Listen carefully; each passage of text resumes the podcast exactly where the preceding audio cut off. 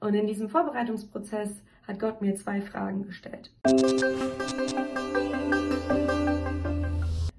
Wir haben im ICF Hamburg in meiner Gemeinde hier in Hamburg in den Wochen vor Ostern immer wieder jeden Sonntag aufs Neue ein Lied gesungen. In dem heißt es im Refrain, selbst dann, wenn all das, was ich habe, mir genommen wird, so will ich meine Hoffnung nicht verlieren und mich an den klammern, der beständig ist. Ich brauche nur Jesus.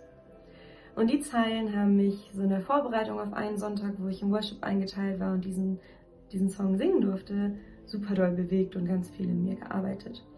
Und in diesem Vorbereitungsprozess hat Gott mir zwei Fragen gestellt. Es war zum einen die Frage, Jule, worauf baust du in deinem Leben? Wo hast du dein Fundament gesetzt?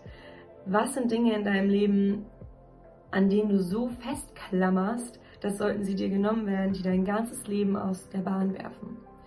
Und ist es nicht so viel besser, dich statt an weltliche Dinge, an das auf dieser Welt zu hängen, was beständig ist, und zwar an meine Liebe?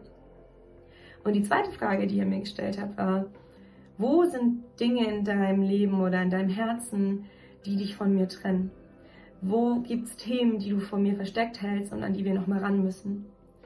Und wo trennt dich das einfach gerade voll von mir? Wo müssen wir nochmal arbeiten?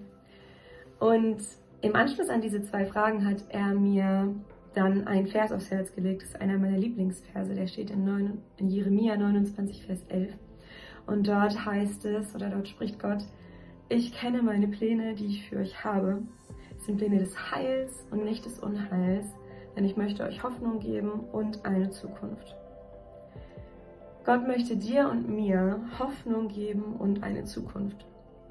Und ich möchte dich jetzt einladen, mal in diese zwei Fragen reinzugehen und mal in dich reinzuhorchen und zu schauen, wo Gott gerade mit dir rangehen möchte, ob er vielleicht mit dir nochmal neu schauen möchte, worauf du dich gründest und nochmal neu dir sagen möchte, hey, ich möchte dein Fundament sein, ich möchte dein Anker sein, ich möchte der sein, auf den du baust, denn ich bin beständig und ich bin der gleiche gestern, ich bin der gleiche heute und ich werde der gleiche sein morgen.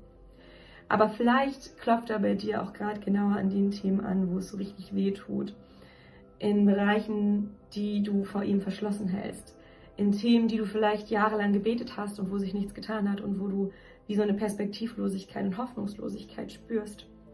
Und vielleicht zeigt er dir nochmal neu, dass er dir schon die ganze Zeit die Hand hingestreckt hat, damit er mit dir da reingehen kann, damit er deine Perspektive auf diese Dinge ändern kann und dir seine Perspektive geben kann.